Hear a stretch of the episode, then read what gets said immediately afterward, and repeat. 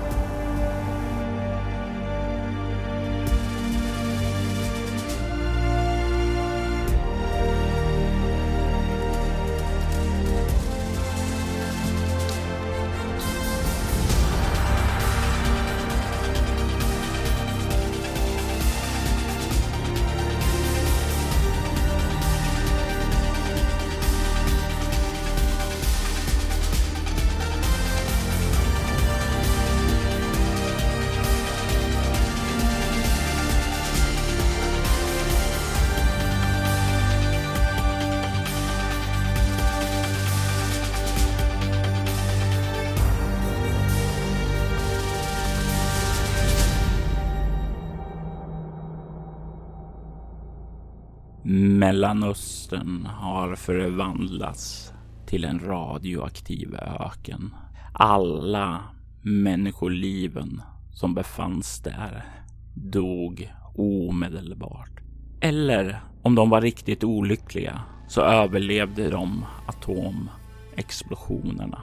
I så fall så väntade ett långt utdraget plågsamt liv då strålningssjukan tog dem och drog dem skrikande ner i dödens avgrund. Den humanitära katastrofen var total. Kaos och rädsla har börjat spridas i världen. Vilken kraft var det som låg bakom? Vem är ansvarig för alla dessa liv som har dött? Ingen har några svar. Och de olika länderna har börjat peka finger åt varandra. Höjda röster som anklagar varandra. Det är en turbulent tid inom det politiska livet. Och många frågor yr kring där. Och osäkerheten är stor. I ett avlägset kinesiskt fängelse så har dessa nyheter dock inte kommit fram. Kanske är det just för att det är så avlägset och att fängelset som har designationen H W Q tvåhundratjugotre men som bland fångarna går under namnet Sivang de Hushenqi som betyder dödens väntrum. Där kommer inga nyheter. Därför att inga fångar som hamnar här kommer någonsin att lämna fängelset. Det är livstidsdömda fångar. Fångar som har skickats hit för att dö. En av dessa är Eng Li, en man som, ja, vem är Eng Li egentligen, Mikael? Uh, Eng Li är en man som försöker göra så gott som han kan, men inte riktigt lyckats hela vägen ut. En man som har ett mörkt förflutet bakom sig. En man som ville så gott, men förfördes av den mörka sidan när han hamnade i ett, ja, skulle man kunna nästan säga att han eh, var en vigilante eh, som eh, strävade efter att stoppa en stor ondska. Det kan man väl säga, men så korsar han den linjen som man inte ska. Han eh, tog ut en blodig hämnd på Chan Xiang, en ledare för C C H eller China Construction and Housing, ett företag som, ja, varför väckte de ont blod i dig? De utnyttjade människor som inte har det så gott ställt och inte har så mycket val. De tillskanskar sig mark och billig arbetskraft och som sagt på bekostnad på de svaga i samhället. Och var det någonting som Eng verkligen, verkligen ville, var det att de svaga ska omhändertas. De ska ha rätt i samhället, de ska värnas om. Goda intentioner var där i början. Men när han förfördes av mörkret och utkrävde hämnden, så insåg han hur långt han hade gått. Han överlämnade sig själv och dömdes till fängelset. Men det var inte utan att många av de fattiga såg honom som lite grann av en folkhjälte. Så även om han skickats till fängelset så minns många honom idag. Hur ser Eng ut, Mikael? Han ser rätt ordinär ut, men samtidigt ändå vig och atletisk. Mm. Han har liksom inga så här pråliga saker som utmärker honom, utan rätt vardagliga klädsel. Här var han då innan han satt i finkan. Ja, nu här i fängelse så bär ju ni alla en ganska enkel fängelseuniform. Ja, men precis, det tänker jag mig. Det är väl standard egentligen, oavsett vilken tidsepok vi är i. Jajamän. Det är förmiddag nu på Raskgården. Det första arbetsskiftet är över och ni har en liten, liten rast på tjugo minuter. Och det är ju någonting som alla njuter av. Att komma ut i den här friska luften och komma bort från fabriken, där ni arbetar nästan hela tiden under dagen. För även om ni är dömda att vara här till er död, så betyder det inte att ni inte kan vara produktiva medlemmar. Sivang de Hushenqi är uppdelat i olika smågrupper där folk går omkring, minglar. Du känner ju till att det finns ju tre olika stora fraktioner här i fängelset. De som är störst är väl Kangs brödraskap. Och det är väl en ganska tung kriminell verksamhet de bedriver. Det är ofta mord och liknande saker. Ägnar sig även åt slavhandel. Definitivt inte några snälla typer. Ormbröderna är väl inte så mycket bättre, men de är väl kanske mindre muskler och mer hjärna. De är hänsynslösa och saknar ofta moral. Ägnar sig ofta åt utpressning, andra typer av hemskheter. Och sen har du en liten mindre fraktion här i fängelset som heter Neo-Ko. Det är, ja, du skulle väl säga japanska nationalister. En liten grupp som har fängslats här, eftersom Japan själv i ett utlämningsavtal har bett Kina att ta hand om dem här. Bara få bort dem ur Japan. De är dessutom transhumanister. Och du, Eng, vet ju om att transhumanismen, det har ju haft sin uppgång och fall. Det är galningar. Det är sådana som saknar vilja att leva. Eller bryr sig inte om, snarare om de lever. Eftersom det med cybernetik kan dö när som helst. Det här är de tre stora fraktionerna som finns på fängelset. Det finns ju många som är oallierade med dem, men de flesta svär till en eller annan grupp just för att det gör livet lättare. Och det gör ju också att nu under rasttiden så minglar, ja, de olika fraktionerna med varandra i små grupper. Tillhör du någon av de här grupperna eller är du fristående? Jag är fristående. Det är bäst så. Då är det min egen agenda jag kan fokusera på. Och vad är din egen agenda? Att bara vara för mig själv och fundera på om där är någonting jag skulle kunna göra för att gå och hjälpa folket. Och hjälpa folket, det får du ju fortfarande göra. För det är ju som så att folket här i fängelse har ju hört talas om vad du har gjort. Folk ser fortfarande på dig med viss respekt även här. De vet att du aldrig skulle blanda dig in i de här konflikterna som finns här. Och det gör ju att de ofta kommer till dig med diverse spörsmål.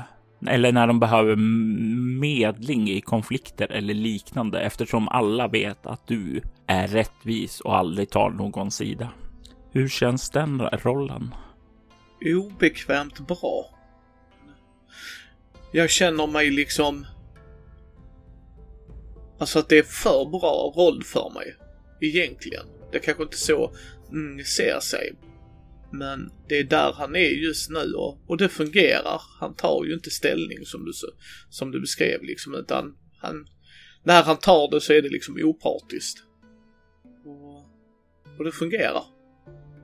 Det, i det här skithålan så är det ju liksom bättre än inget. Och det har väl blivit lugnare, mindre konflikter sedan du kom hit. Och det är väl någonting av godo i alla fall. Det är en vanlig vardag här i maskineriet. Folk går och minglar. Jag vill att du slår ett svårt slag med kropp plus obemärkt. Ska vi se här. Då har jag fyra i det. Och så obemärkt är en plus sex, jag har tio i det totalt. Och sen D sex, eller hur min vän? Ja, om du inte har någon specialisering som är applicerbar. Och jag skulle säga att en, applicering, en specialisering som är applicerbar är om du har någon som är uppmärksam eller något liknande. Alltså jag skugga och smyga, infiltrera. Nej, det skulle jag inte tro, va? Nej. Nej, precis. elva totalt, min vän. Det är inte ett lyckat slag.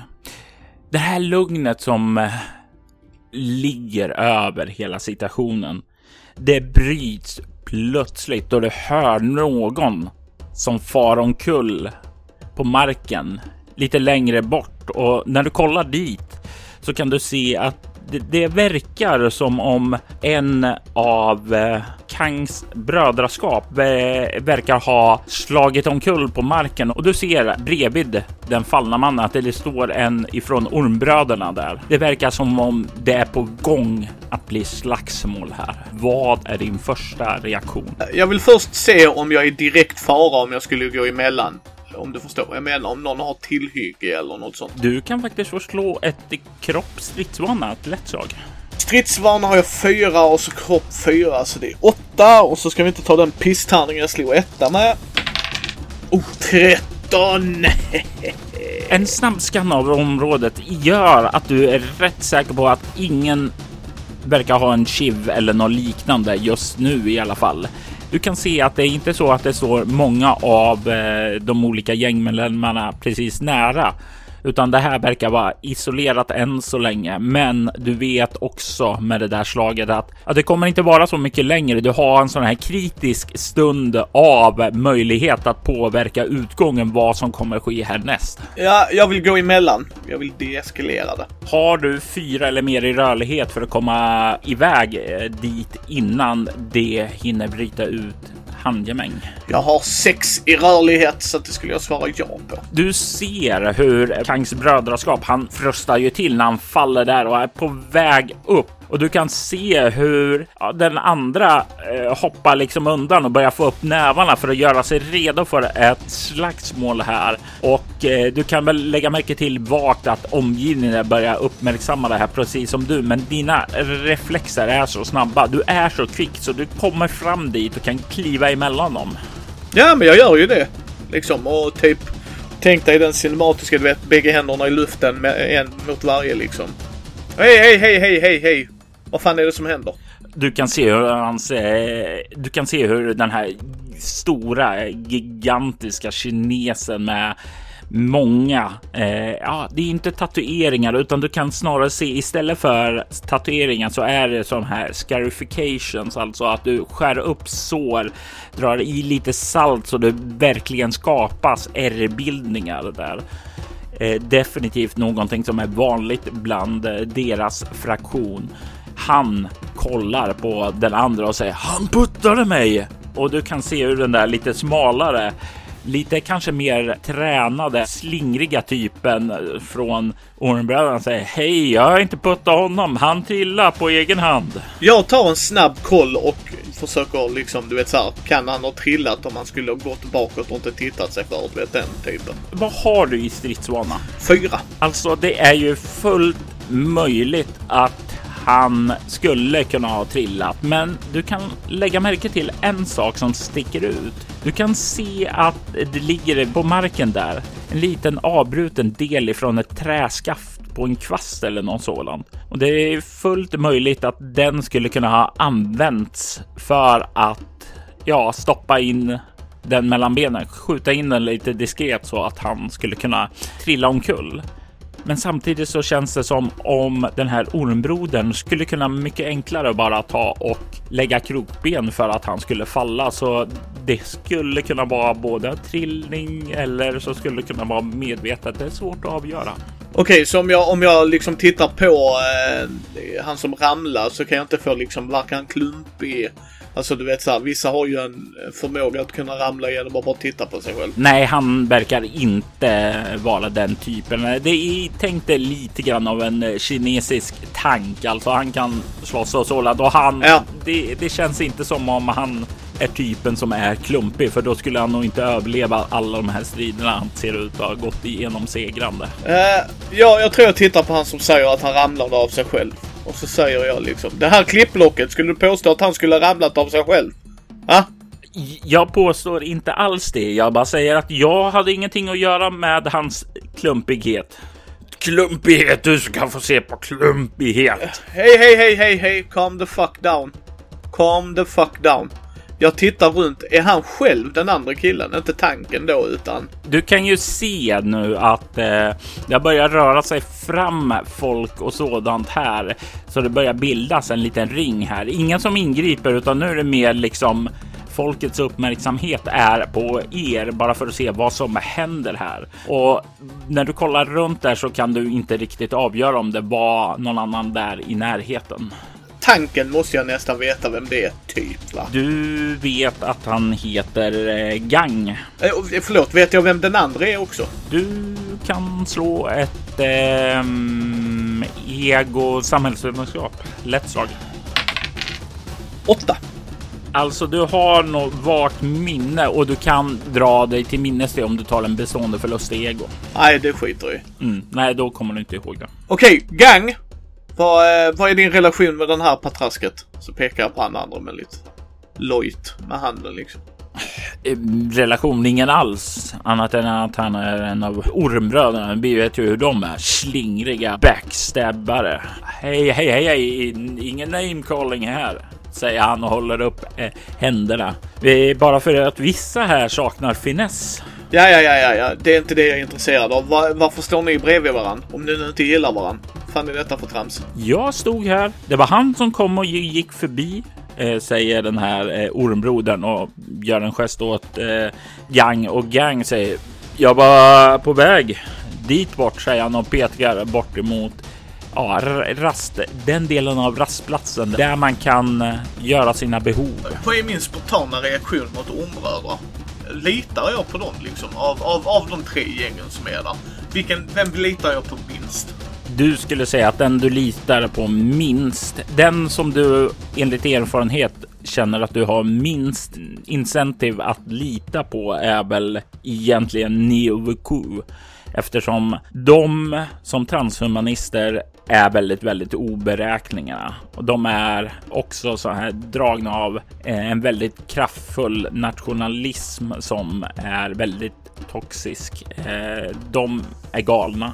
Men efter dem då? Det är väl lite hugget som stucket. Du skulle väl säga att ormbröderna saknar... Ja, båda saknar ju moral. Du vet ju att ormbrödernas ledare däremot, han är ju väldigt bunden av heder. Om han lovar någonting så vet du att han kommer upprätthålla det. Samtidigt så kanske Kangs brödraskap ledare, Chu Kang, han är väl kanske inte lika hederbunden. Men samtidigt så är det någonting med tjuvarnas heder där hos honom som håller de båda gängen i schack. Det betyder ju inte att alla de här är pålitliga bara för det. Men det är lite grann hugget som stucket. Det finns både ruttna och friska äpplen i båda gängen, så att säga. Okej, okay, så han var bara på väg till toan. Vad va är, va är toans plats på uh, gården? Är det där shade deals händer? För min spontana tanke kan ju vara att tanken är på väg att ska leverera någonting till exempel. Och den ville han omnissen intercepta. Skulle ju kunna vara en möjlig grej om jag, det är det jag... Alltså förstår du vad jag tänker? Jajamensan, det du säger är ju sant. Så det är definitivt ingen orimlig tanke. Jag lutar mig in mot tanken så att han kan höra att jag viskar. Liksom så här, så att ingen annan ska höra. Jag vill inte sätta han i knipa liksom. Saknar du något? Det verkar gå upp ett ljus för honom när du säger det. Han känner lite grann på det försiktigt och diskret och så säger nej, det är kvar. Bra tänkt, bra tänkt. Du, så säger till han bara, vi, vi skiter i detta va? Om du bara knallar vidare så... Vi behöver inte ge dem någon möjlighet att kunna lätta på din last, så att säga. Det här skulle ju för andra personer vara ett svårt slag. Men du är ju respekterad här, så jag tänker säga att du ska få slå ett utstrålning interaktion, ett lätt slag. Nu ska vi se, utstrålning, nu har jag fem och interaktion, fem plus fem är tio. Och du har ju dessutom en specialisering som heter medla här, oh. som gör att du får slå ja. två tärningar. Okej, så tretton totalt då. Det är ju inte ett perfekt slag, men som du sa, du har ju i alla fall ett lyckat i bagaget. Eh, och det innebär ju, du kan se han kolla på dig och säga Okej, okej, okej, ja, du, du, har, du har rätt, det är bättre att fokusera på det viktiga. Han reser sig upp och kollar mot ormbrodern och säger Okej okej då, ja. eh, Och sen så liksom... Utan att säga något mer eller så än grymta fram det där så verkar han bara vända sig om och gå bort. Och du kan se hur ormbrodern verkar slappna av lite. Sen tror jag inte jag säger så mycket till han andra för jag vill inte eskalera någonting utan jag bara... Jag, jag vill göra en, däremot en mental notis om den här individen. Mm. Liksom att nu är han lite mer på min radar. Och är han en sån som... ställer till mer bekymmer om vad det är värt så kommer jag ju kanske göra någonting åt aset. Ja, och du kan ju se hur folkmassan som började bildas där börjar ju skingras nu och sådant där. Under den kvarvarande delen av rasten där, är det någonting särskilt du gör kring den här situationen då eller låter du bara allting deeskalera utan någon vidare involvering? Ja, men jag tänker, jag är väl passivt aggressiv.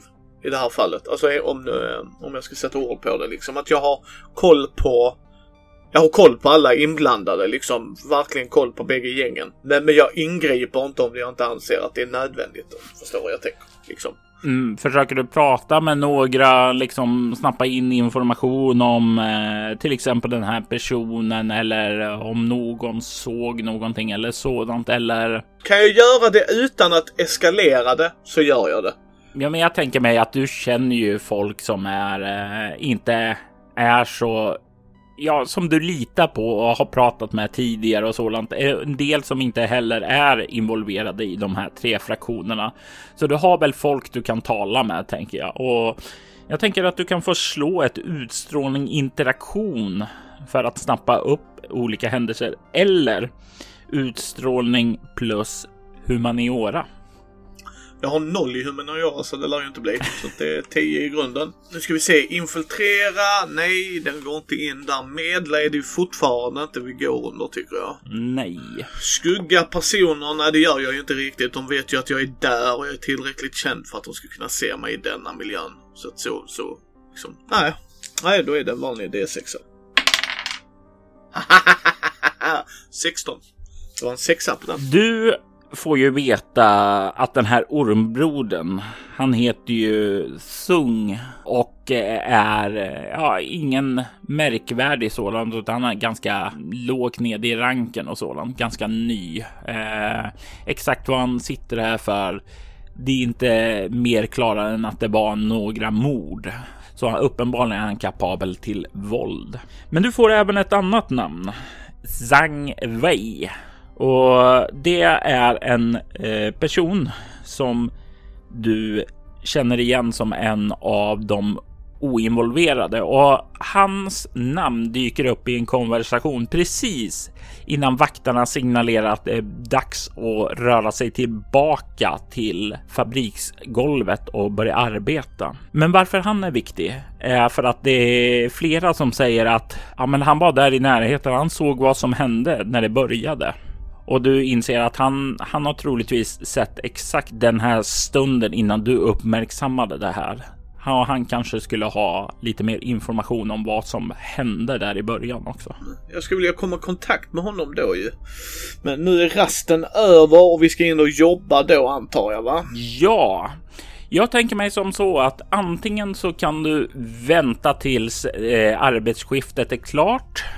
Eller så kan du försöka vara lite så här eh, diskret på arbetspasset och slinka iväg lite och försöka hitta honom. Det kan ju bli då lite repressalier från vakterna om de upptäcker det. Men jag skulle också säga att det här är ett tillfälle du skulle kunna få använda din specialisering smyga för att lyckas med ett kropp obemärkt slag för att slinka iväg från din station. Ja, jag tänker jag vill ju lösa detta innan det försvinner högre upp ju. Mm. Ska vi se. Du sa kropp, va? Ja, jag sa kropp, men förlåt, jag menar egentligen utstrålning. Okej, okay. Och så utstrålning har jag fem i, och så sa du obemärkt, va? Brukar det väl vara mm. när du pratar de här termerna ju. Så det är elva i grund, och då har jag ju smyga gott folk, så då får jag slå två awesome-tärningar. Och då här kan vi ju säga att du redan har lyckats, men om du får tjugo, alltså nio på tärningar, så får du ett perfekt slag. Ja, det är don't uh, hold your... Nej, jag fick fem, jag hade elva, ja, sexton. Med det slaget så har du inga problem att slinka ifrån det löpande bandet där du står och plockar i saker och ting. Du känner ju folk som arbetar här och kan be dem att täcka upp för dig för tillfället under kortare stunder. Folk gillar ju dig och det är inga problem att be om sådana små tjänster. Du tar dig bort från det rullande bandet och rör dig längst med korridorerna.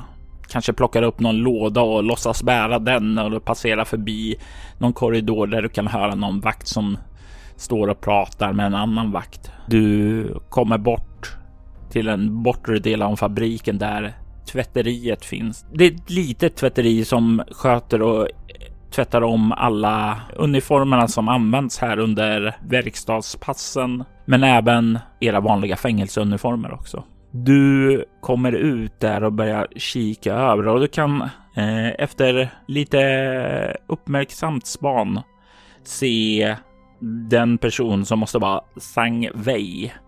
Han är en medelålders kinesisk man, ganska sliten, tatueringar som sedan länge har bleknat. Han ser ganska håglös ut där han står och upprepar sitt monotona arbete och plockar i tvätt i säckar. Ja, jag joinar honom. Alltså du förstår där liksom, sätter ner lådan och, och tar ut en av säckarna, du vet, bara för att du ska smälta in, att den ska direkt se konstigt ut att en står och jobbar och en tittar på. Jag är ju inte förman, va? Mm. Vad var du sa han hette? Zhang Wei. Så Wei är förnamnet och Zhang är efternamnet, beroende på hur du vill tilltala honom. Uh, Herr Zhang. Du kan se han kollar upp och verkar haja till när han ser dig. Uh, herr Eng, uh, god dag. God dagens. Jag undrar om du kunde hjälpa mig med en grej.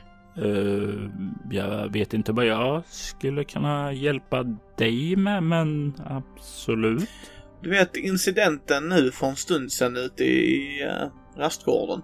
En fågel viskade mitt öra att du hade lite, lite att säga till om där kanske. Du kanske uppfattade lite mer än vad andra gjorde. Jag vet inte om jag skulle säga att jag såg så mycket mer än vad andra gjorde. Jag vet, jag vet inte vad de andra såg. Du kan se att han står och balanserar nu lite så här oroligt. Troligtvis har den här rädslan att kliva in i ett ormbo. Om du berättar, och det här stannar mellan dig och mig, liksom. Eh, för jag tänker mig någonstans att mitt rykte borde ju vara liksom att berättar man en grej för mig så berättar inte jag det vidare. Jag, jag tänker mig att det är ju definitivt en del av det som gör att folk litar på dig. De känner den här tryggheten. nej. Snitches get stitches. Exakt. Nej, men då, då säger jag liksom det. För att då, då vill jag göra ett... Ja, vad ska man säga? Jag vill ju inte manipulera honom, men jag vill manipulera honom in worst case scenario. Så jag kommer ju börja med att koppla på min skärm och vara mer förtroendeingivande. Och säga orden så som till exempel... Berätta gärna vad du såg, ditt händelseförlopp så att säga. Vad har du i interaktion? Fem... Då behöver du inte göra något slag. Ditt leende och ditt förtroendegivande tal är ju nog för han ska sucka lite och verka slappna av lite och säga, sen och säga ja, eh, ja, jag såg något. Jag såg en av Neo-Ko, en av de piraterna.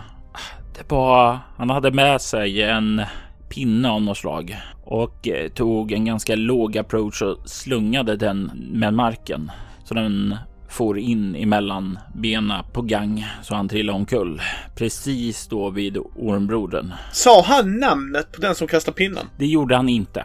Du får en känsla av att han verkar inte veta det. Du fick ju fram att eh, Sung var en eh, ganska låg ner, så det är väl troligt därför han inte kände till namnet, precis som inte du gjorde, men att ni båda kände till Gang. Okej, okej.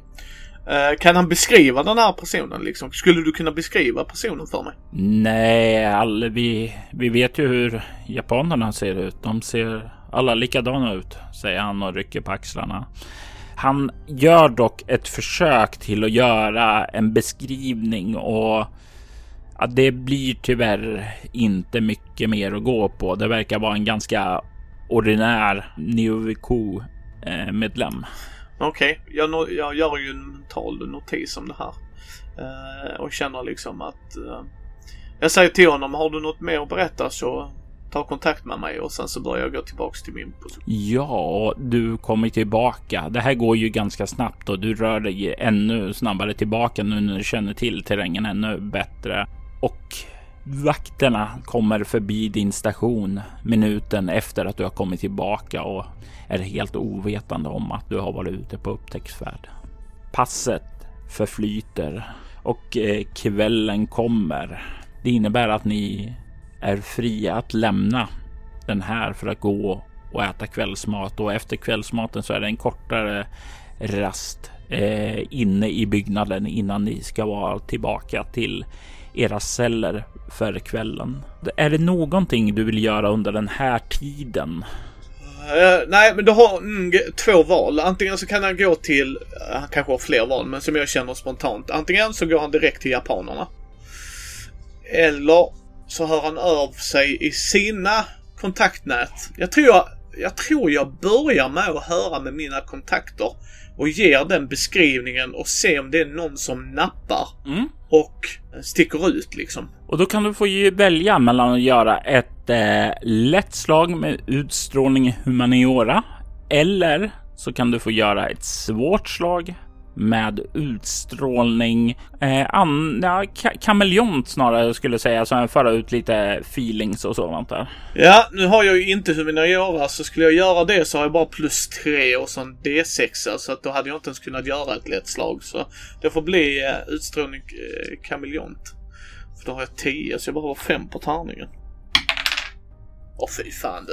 Ah, sexton. Det tar ju lite tid att be- bearbeta det här. Och det verkar inte vara som så att du får upp under kvällen något av de här ryktena om vem den här personen skulle vara. Det är lite att gå på, och det är inte så att många verkar ha lagt märke till inledningen av den här konflikten då. Du får däremot höra ett rykte som involverar Neo-Kos ledare Oni.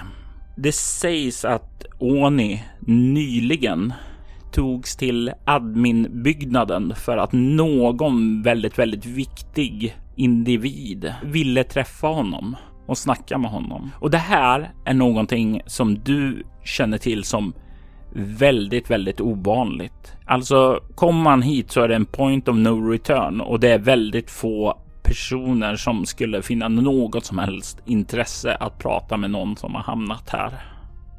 Så det är ju någonting som fångar din uppmärksamhet. Och det är vad du får ut på det här slaget. Så som någon utomstående, eller hur? Ja. Ja, okej, okay, men då är jag med dig, precis. För det är det som sticker ut. Inte att någon, hej, jag skulle vilja prata med för- föreståndaren, liksom. Det, det kan ju hända. Mm. Utan nu pratar vi om att om någon utomstående har kontaktat för att prata med Oni. Och då gissar jag också att det som sticker ut är då att Oni inte har kontaktat för att få prata med någon utomstående. Precis. Men då killgissar jag ju på att det är någon som har väldigt mycket att säga till om. Mm. Och nog nödvändigtvis någon som inte Oni känner. Det är liksom inte nära släkting, första spontana grejen som jag tänker. Nej, definitivt inte. Och du är inte säker på att Oni skulle ha någon släkt som skulle ha den sorts eh, muskler för att få till ett sådant här möte. Nej, nej, men precis. Och det, det, det är det jag menar liksom. Så att, så att min gut reaction är att det är någon högt uppsatt individ som vill ha kontakt med Oni. Jag tror jag, jag bankar den informationen. Men då är ju... Varför skulle han vilja att de bråkar? Vet jag om om de har haft mötet? Ja, det här ska ha skett för några veckor sedan. Ah, okej. Okay. The plot thickens. Så att för några veckor sedan kommer någon tjomme. För jag kommer kalla dem tjomme. Hen kommer. Och så säger jag, jag vill prata med Oni. Oni har ett möte med någon. Vad vet jag inte, vem vet jag inte. Vet bara att det är hysch hysch. Och sen efter det så försöker han få två fraktioner att bråka på i fängelset. Hmm...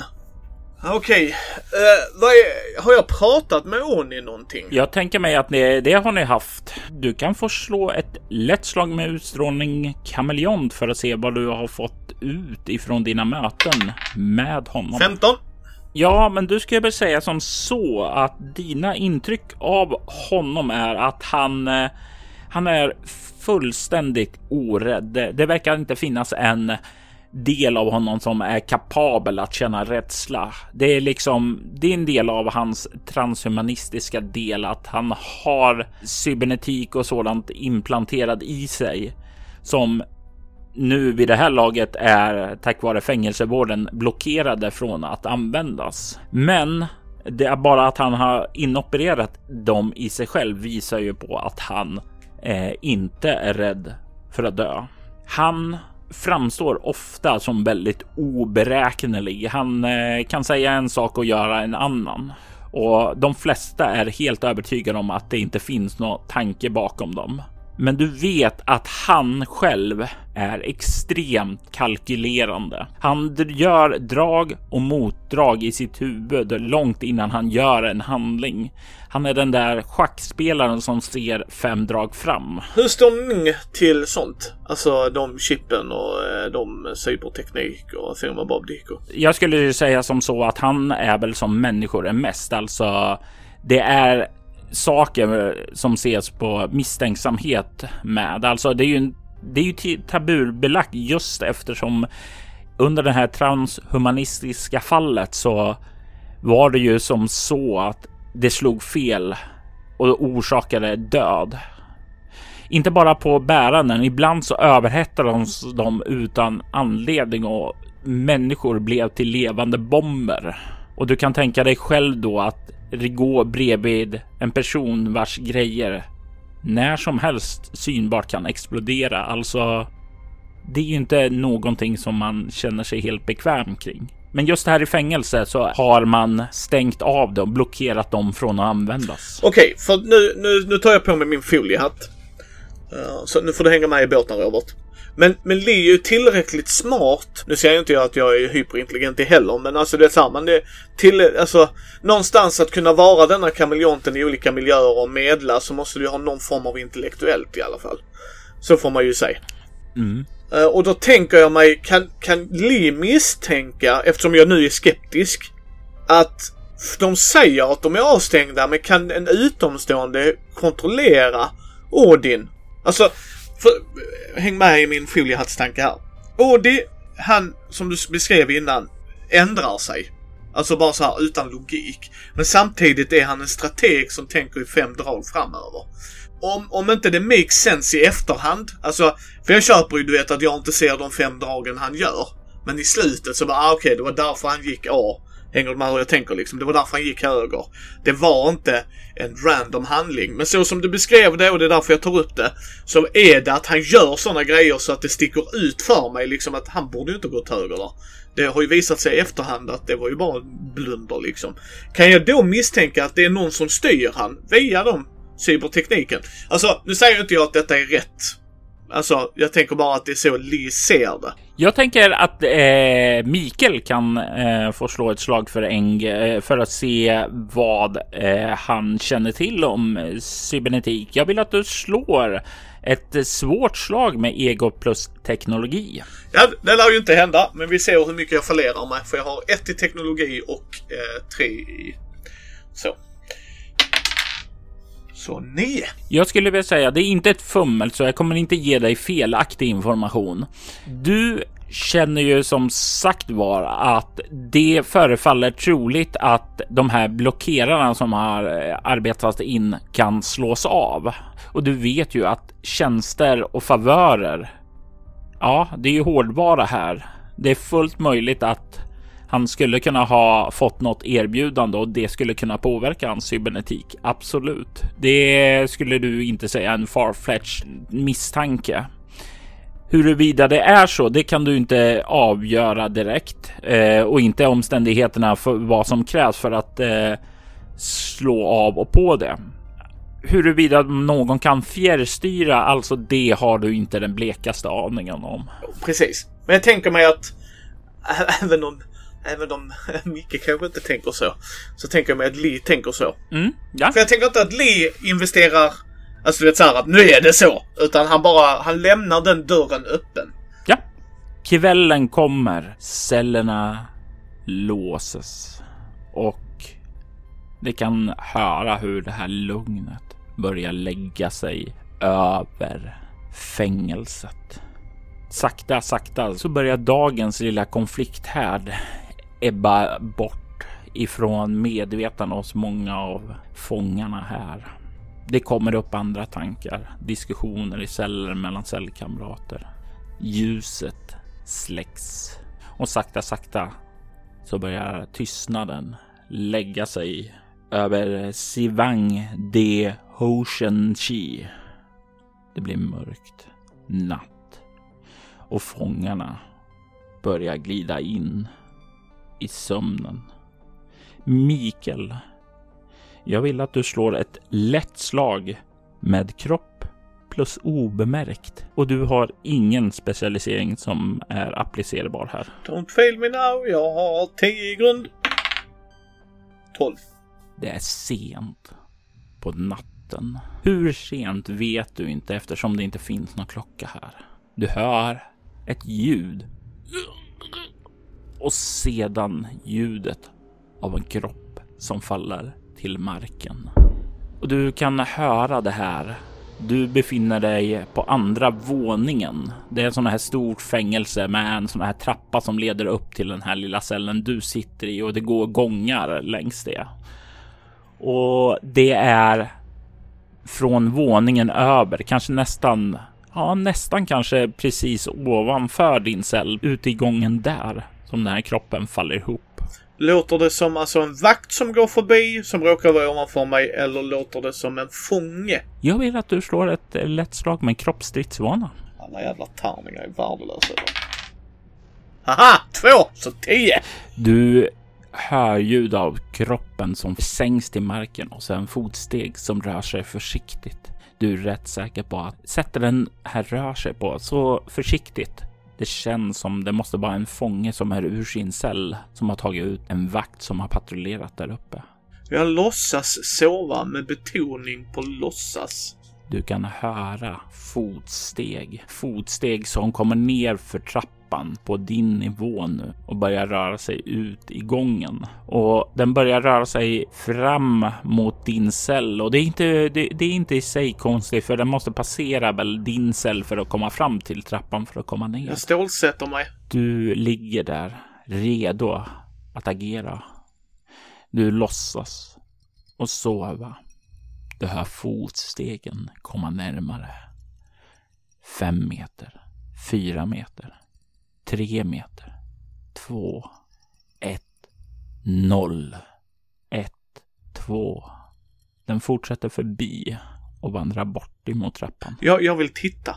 Vad hade du obemärkt? Var det fem? Sex till och med. Du har inga problem att röra dig fram till fängelsedörren och se ut genom gallerna där. Du ser en man kliva ut där, och just när han är på väg ner så kliver han lite åt höger för att komma ut på avsatsen där trappen finns. Och du ser då vem det är. Det är Oni. Han är ur sin cell. Soloäventyret presenterar Skuggstaten. Skuggstaten är en berättelse skriven, redigerad och spelad av Robert Jonsson och utgiven av Mylings spel. I detta avsnitt hör vi Mikael Fryksäter som Eng Li. Temamusiken till Skuggstaten gjordes av Daniel Lindholm. Du hittar länkar till hans kanaler i avsnittets inlägg. Övrig musik gjordes av Magnus Erlandsson och Atrium Carceri, som är ett band som tillhör bolaget Cryo Chamber. Vill du ha stämningsfull ambient musik till dina spelmöten rekommenderas de varmt. Länkar till dem och övriga artister hittar du i avsnittets inlägg. Soloäventyret är en actual play podcast där vi spelar rollspelen Bortom och Leviathan. Ni kan komma i kontakt med oss via mail på info at bortom punkt nu. Det går även att följa oss på Instagram och Twitter på at spela bortom, på Facebook samt på bortom punkt nu. Mitt namn är Jörgen Njemi och tack för att ni har lyssnat.